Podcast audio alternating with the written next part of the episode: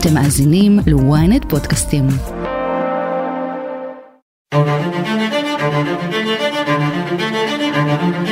באطلاق דפעה כבירה מן הסואריך البالستيه والمجنحه على اهداف مختلفه للعدو الاسرائيلي.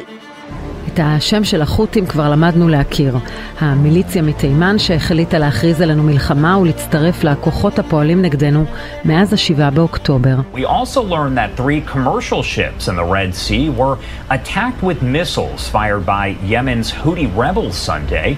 That prompted an American warship to shoot down 3 drones headed toward them during that hours-long attack. מי שמכירים היטב את החות'ים הם אנשי הצי האמריקני והצוותים של כל ספינה ואונייה שעוברת במפרץ ים סוף והים האדום. מה החות'ים רוצים מאיתנו? למה האוניות הישראליות שהם תוקפים כלל לא ישראליות? מה כל כך חשוב בנתיב השייט הזה? ואיך הים האדום במשך שנים נהיה יעד למתקפות של שלוחות איראניות ופיראטים סומליים? אני שרון קידון, וזאת הכותרת. הכלכלה העולמית למעשה נוסעת על גלי הים. אפשר לראות שהיום בכלל בעולם שהוא עולם, אפשר לקרוא לו עולם שטוח, שבו אפשר לסחור מצד אחד של העולם לצד השני, בלחיצת כפתור באינטרנט, בסוף הסחורות עוברות על גבי אוניות, על גבי גלי הים. זה תת-אלוף במילואים יובל אילון, חוקר בכיר במכון למחקרי ביטחון לאומי, ה-INSS, וראש מספן המודיעין של חיל הים לשעבר. וכשזה מגיע לים, הוא הקפטן. אני חושב שאני מכיר את הים די טוב, ב-30 שנה האחרונות זה המרחבים שבהם הסתובבתי, או יותר נכון הפלגתי. בדרך עברתי את כמעט כל כלי השייט שאפשר לפקד עליהם בחיל הים, וגם הפלגתי במרחבי הים, גם התיכון, גם הים האדום וגם במקומות אחרים. יובל מסביר לנו על החשיבות של סחר ימי בכלכלה העולמית. רוב הסחר העולמי שמתבצע בין המזרח הרחוק למשל, לבין ארצות הברית ואירופה, נוסע בנתיבי השייט שאנחנו תכף נדבר עליהם. וכרגע אני חושב שיש איזושהי התלכדות של גם זירות לחימה מצד אחד, וגם משבר אקלים מצד שני, שמוביל את נתיבי הים, שדווקא אנחנו מדברים עליהם, לנתיבי ים קריטיים, ואני אתן דוגמה. החוף המזרחי של ארצות הברית, כאשר מעוניינים להביא אליו סחורות מהמזרח הרחוק, אפשר להגיע בשני נתיבים. או בנתיב שעובר דרך תעלת פנמה, בואכה החוף המזרחי של ארצות הברית. הנתיב הזה היום מעט מוגבל, בגלל משבר האקלים שמחייב את תעלת פנמה להעביר פחות אוניות, או להקל על משקל האוניות שעוברות בתעלה, בגלל גובה המים, ולכן הערוץ הזה הוא מעט מוגבל. האפשרות השנייה היא להגיע מאיפה שאנחנו מדברים.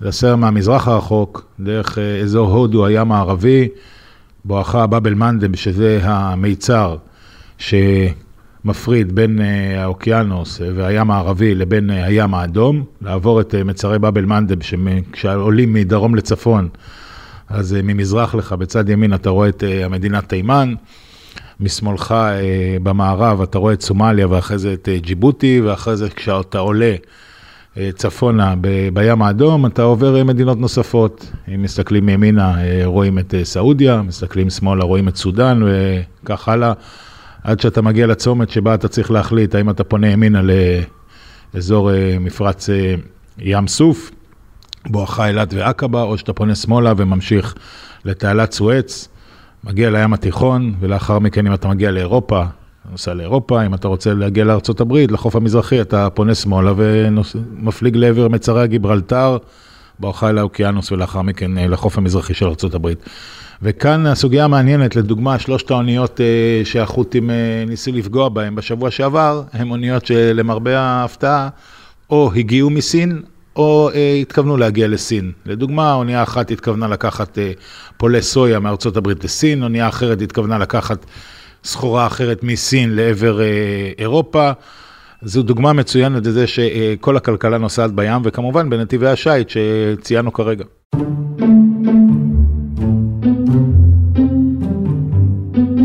I also want to note that the UAE defeated a ballistic missile attack launched by the Houthis from Yemen yesterday, and we've been in daily contact with the UAE to address those threats. אז כפי שציינת, הסחר ימי מניע את העולם, המיצרים הם צוואר הבקבוק, אז זו הסיבה שמעצמות נלחמות על השליטה בהן במשך שנים, וארצות הברית מראה נוכחות משמעותית בים האדום? ארצות הברית, כמו מעצמה, שרוצה להיות משמעותית ולאפשר את הסחר, גם של ארצות הברית וגם בכלל, בהחלט מוטרדת מהפגיעה בנתיבי השיט העולמיים. היא שמה לעצמה כמטרה להיות מגינת נתיבי השיט העולמיים. זה לא רק הים האדום, זה לא סיפור חדש פגיעה בנתיבי השיט. אנחנו זוכרים את ארצות הברית ומכירים שהיא גם מטילה את כובד משקלה למשל על מצרי הורמוז, שזה הכניסה והיצירה של האנרגיה העולמית מאזור מדינות המפרץ לעולם כולו. גם בים האדום היום, ארצות הברית שמה את כובד משקלה בשביל לאפשר את חופש השיט בהחלט. אז בואו ננסה לעשות זום אין לבלגן שקורה באזור שלנו בים האדום. באב אל-מנדב, תעלת סואץ, תימן, אילת, ככה תמפה לנו את הציר הזה, את הנתיב הזה. קודם כל זה קצת מוזר שאזרחי ישראל פתאום התחילו להכיר את הים האדום ותימן, זה לא כזה קרוב. אנחנו מדברים על אלפי קילומטר מכאן. זה פשוט כי אנחנו כרגע חשופים לפעילות החות'ית, שלמעשה זה ארגון טרור שנמצא בתימן, שממומן ומוכוון על ידי איראן. Houthi rebels from Yemen were seen storming a cargo ship in the Red Sea. In a video released by the Iran-backed group on Monday, its fighters appeared to land by helicopter onto the top deck. They brandished weapons at the ship's crew and ordered them to... והוא מנסה לפגוע בנתיבי השיט העולמיים, לא בפעם הראשונה. הוא כבר עושה את זה מספר שנים. דרך אגב, רוב המדינות שנפגעו ממנו עד היום זה מדינות ששוכנות לחופי הים האדום. הארגון הפעיל כל מיני אמצעי לחימה, החל במוקשים ימיים שפיזר במבואות הנמלים, למשל של סעודיה. אני מזכיר, אפרופו סעודיה והחות'ים, החות'ים כבר פגעו בצורה מאוד מאוד קשה במדינה הסעודית, בעזרת טילים ואמצעים אחרים, כאשר תקפו את שדות הנפט של ארמקו בזמנו. Smoke rises over the Jeddah skyline, the apparent target, the massive oil complex on the outskirts of the city. The Houthi rebels based in Yemen claiming responsibility. אז הוא פגע באמצעות מוקשים, באמצעות כלי שיט בלתי מאוישים, ולעת האחרונה גם בטילים. כל האמצעי לחימה האלה וכל ההשפעה הזאת היא מגיעה באופן ישיר מאיראן. האמצעי הלחימה האלה נתפסו לא פעם ולא פעמיים, על ידי דרך אגב גם הצי האמריקאי, כמוברחים מאיראן לתימן לשמש את החות'ים. החות'ים, צריך להגיד חות'ים, זו קבוצה שמתחילה להתבסס בצפון תימן, במחוז סעדה, בשנות ה-80, ה-90, סביב המשפחה, משפחת אל-חות'י. זו ענבל ניסים לובטון, מתמחה בתימן ובוגרת מרכז משה דיין באוניברסיטת תל אביב. למעשה זו תנועה של תנועת תחייה דתית של האסלאם השיעי הזיידי, זה זרם של השיעה שהוא שונה ממה שאנחנו מכירים, למשל באיראן, בלבנון, של המיליציות בעיראק, והם פועלים כתנועת תחייה דתית, אבל יש לזה גם מימדים שקשורים למערכת הכלכלית, הפוליטית, החברתית, אפילו האקולוגית בתוך תימן. זאת אומרת, הם חלק אורגני מתוך החברה התימנית, שיש לו דין ודברים ממרכז השלטון בבירה סנעה, והם מבקרים את השלטון גם על דחיקה של האסלאם הזיידי במשך שנים באופן מכוון על ידי השלטון, גם על שוליות או הדרה פוליטית, על היעדר הקצאה מספקת של משאבים למחוז הזה, והם בסופו של דבר פועלים בכוח נגד השלטון המרכזי. בין 2004 ל-2010 הם מנהלים 6 סבבי מלחמה, שזכו לכינוי מלחמות סעדה, נגד מרכז השלטון, ובשלב יותר מאוחר הם גם הצטרפו לאביב הערבי של תימן ב-2011, יהיו במידה מסוימת חלק מהדבר הזה. פחות או יותר שם סביב 2009-2011 גם איראן תתחיל להתעניין בהם ותשקול את האפשרות שלהם כאיזשהו בעל ברית שיכול לשמש את איראן. מה המטרה של הארגון? הוא רוצה להשליט חליפות אסלאמית כמו דאעש וכמו חמאס? צריך לומר שזו כן תנועה של תנועת תחייה דתית של האסלאם השיעי הזיידי. אבל יש כאן מימד שהוא בהחלט, כפי שהתייחסת לזה, עניין חברתי, עניין כלכלי, עניין תרבותי, הפער של מרכז ופריפריה במובן הזה, אבל צריך לומר שאפילו בהיבט הדתי, יש להם סיבות לביקורת על השלטון, משום שבמהלך שנות ה-80 וה-90, השלטון המרכזי בסנא מאפשר זליגה של השפעות ואישים מסעודיה עם תפיסות סלפיות אפילו, כן, של האסלאם הסוני הווהאבי, לפעול בשטחי המחיה של הזיידים, ועוד לדחוק את האסלאם הזיידי. הם ככל הנראה כן מעוניינים להחזיר שלטון דתי, מה שנקרא שלטון של האימאמה, של האיממות השיעית הזיידית. ומה החות'ים מנסים להשיג במלחמה נגדנו? החשודה המיידית בהקשר הזה, והנטייה שלנו אולי במידה של צדק, הוא לומר שהם מעורבים במלחמה שלנו בגלל הקשר שלהם לאיראן. והאמת היא שזה לא בלתי נכון, אבל נדמה לי שזה נותן רק חלק מהתשובה. הברית האסטרטגית שלהם עם איראן, והעמקת הקשרים, ואולי אפילו במובנים מסוימים השפעה של השיעה האיראנית על החות'ים הזיידים, היא מניע אחד או סיבה אחת שיכולה להסביר את המעורבות. אבל בהמשך להשתלטות על הספינה והדגל ישראל שמוצג שם, צריך לומר שסיבה או מניע נוסף הם היחס שלהם לישראל ולארצות הברית ולחלקים במערב, שהוא תוצאה בעיקר של תהליכי הקטנה שעברו החות'ים, נאמר סביב 2003, בעיקר בעקבות הפלישה של ארצות הברית לעיראק, ושם אנחנו רואים איזשהו סנטימנט אנטי-אמריקאי, אנטי-ישראלי, במובנים מסוימים גם אנטי-יהודי, לטובת תמיכה בעניין הפלסטיני, שהולך ומתעצם ומתחזק, ותופס חלק באידיאולוגיה שלהם, והוא זה שיכול להסביר גם עכשיו את המעורבות.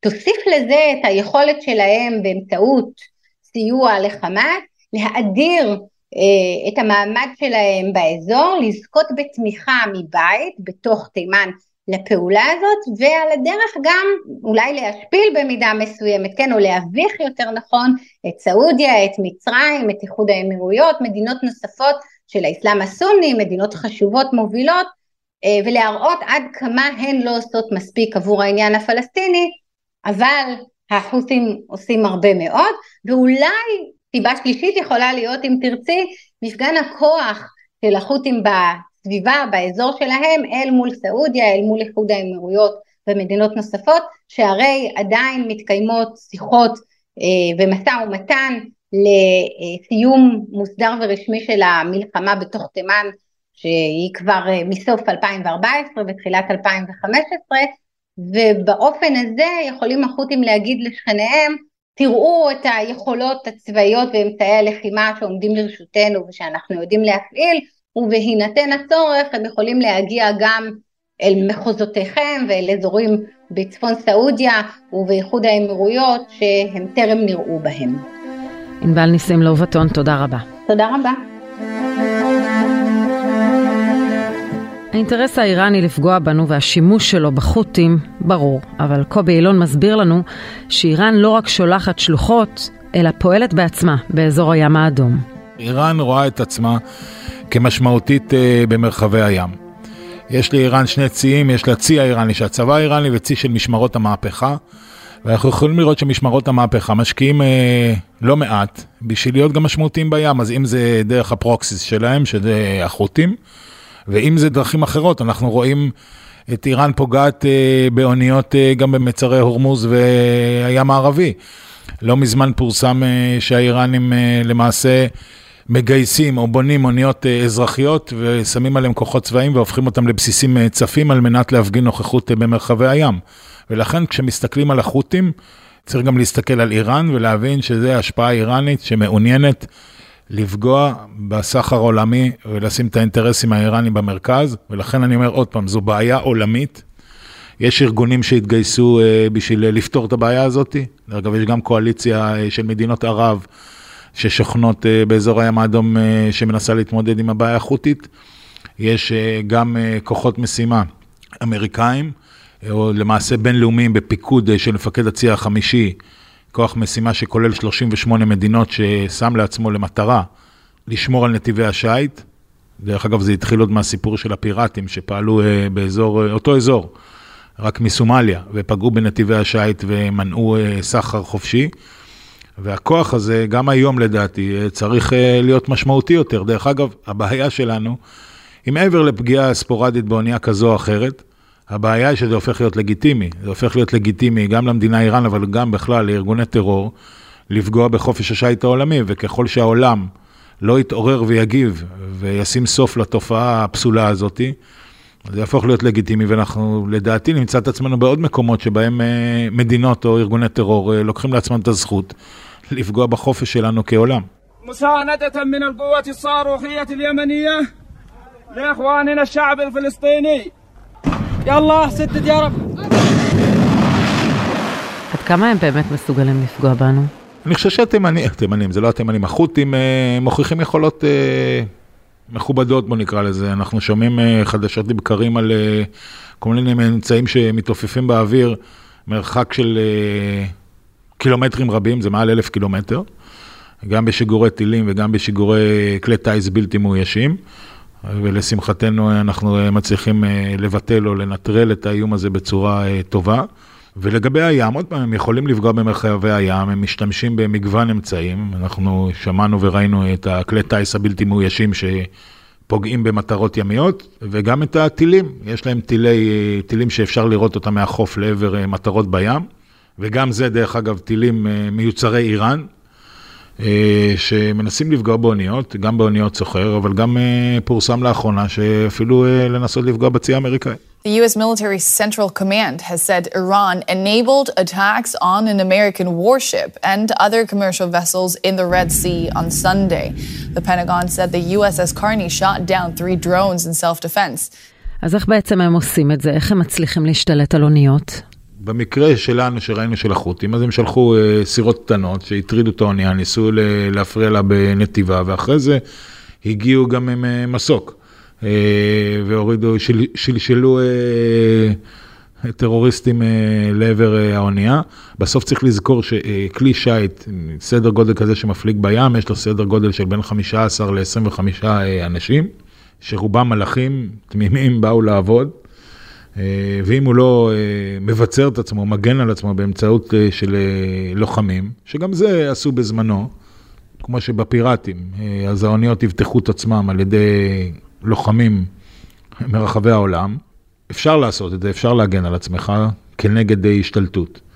כמובן שהחות'ים מבינים את זה, הם מפעילים מגוון רחב של אמצעים, ולא בהכרח רק שוד ימי, למה שאפשר לקרוא לזה זה שוד ימי, זה כמו הפיראטים של פעם, אז פה זה הפיראטים של ימינו, מה שעשו החות'ים בתצורה הזו. נפדת القوات البحرية في القوات المسلحة اليمنية كان من نتائجها الاستيلاء على سفينة إسرائيلية واجتيادها إلى الساحل اليمني. ואחת הדרכים שהם בחרו לפגוע בנו זה דרך ניסיונות חטיפה של אוניות ישראליות. השאלה אם יש דבר כזה אונייה ישראלית, כי אנחנו רואים הרבה אנשי עסקים ידועים שהם בעלים של חברות בינלאומיות, אבל הם עצמם ישראלים לא אונייה. נכון, אונייה זה ישות מורכבת, אם אין מטריצה של כמה משתנים שאני אנסה לפרט אותם עכשיו, ולכן להגיד שפוגעים באוניות ישראליות זה לא מדויק בכלל. אונייה למעשה מורכבת מ... כמו שאמרתי, כמה ממדים. קודם כל, הבעלים של האונייה, של הברזל שקוראים לו אונייה, זה בדרך כלל איש עסקים כזה או אחר. אחרי זה, זה החברה שמפעילה את האונייה. בדרך כלל האוניות מחכירים, הבעלי האוניות מחכירים את האונייה לחברה שמפעילה את האונייה, בדומה למה שעושים בהשכרת רכב, רק להבדיל אלפי הבדלות. ולאחר מכן, יש את מדינת הדגל, אנחנו קוראים לזה, או למעשה המדינה שתחתה רשומה אותה אונייה, שחוקי המדינה חלים על אותה אונייה, ולאחר מכן יש את אנשי הצוות, החל בקפטן ובכל המלאכים, לכן זה מטריצה מורכבת מלפחות 4 משתנים, ובסוף יש כמובן את המטען, ואת ארץ המוצא וארץ היעד, לכן להגיד שאונייה ישראלית, אף אונייה למיטב ידיעתי מהאוניות שנפגעו, לא הייתה אונייה ישראלית בהגדרה של ישראלית, זה הייתה איזשהו הקשר קלוש כזה או אחר, לא אונייה לא עם דגל ישראל, לא אונייה לא ב... אפילו לא אונייה שממש מופעלת על ידי חברה ישראלית, אבל עוד פעם, זה מנעד רחב, של אפשרויות, כשדגל הלאום הוא למעשה מגדיר את המדינה שחוקיה חלים על האונייה. אבל צריך לזכור עוד פעם, זה סחר עולמי היום, אמרתי את זה קודם, השלוש אוניות שנפגעו נסעו בכלל מסין אל סין, ולמדינות אחרות, למשל, כשאת היום מזמינה מחולה, מאיפשהו בעולם, אז האונייה היא לא נוסעת רק מנקודה א' לב', היא לוקחת מספר מחולות, עוברת במספר יעדים, ולכן גם כשמנסים לפגוע ביעד מסוים, זה כמעט בטל ב-60, כי האוניות עושות קו ועוברות ממקום אחד לעוד עשרות מקומות אחרים. Thursday's hijacking of a Ukrainian cargo ship by Somali pirates has turned deadly. Disagreements among the pirates escalated into a shootout early Tuesday. Three are believed to be dead. The American destroyer USS Howard and several others have surrounded the vessel. הזכרת את האיום הפיראטי, הסומלי. איך בעצם הצליחו למגר את האיום הזה? אני חושב שזו שאלה מצוינת ודוגמה מצוינת לאיך כשהעולם מחליט להתגייס, או מדינות העולם מחליטות להתגייס, אז הן פותרות בעיות. וכמובן שהעולם מתגייס כשזה התחיל לפגוע לו בכיס, וכשמחירי התובלה הימית האמירו בגלל מחירי הביטוח, בעקבות פגיעה, שוד ימי למעשה, של אוניות במרחב הזה, שבין סומליה לבאב אל-מנדב, שזה מרחב של מספר מאות קילומטרים, והעולם מתגייס, הקים כוח משימה, אוניות מלחמה ממגוון רחב של ציים, שפשוט ליוו את האוניות, מנעו את ההשתלטות של פיראטים עליהם, ומיגרו את האיום.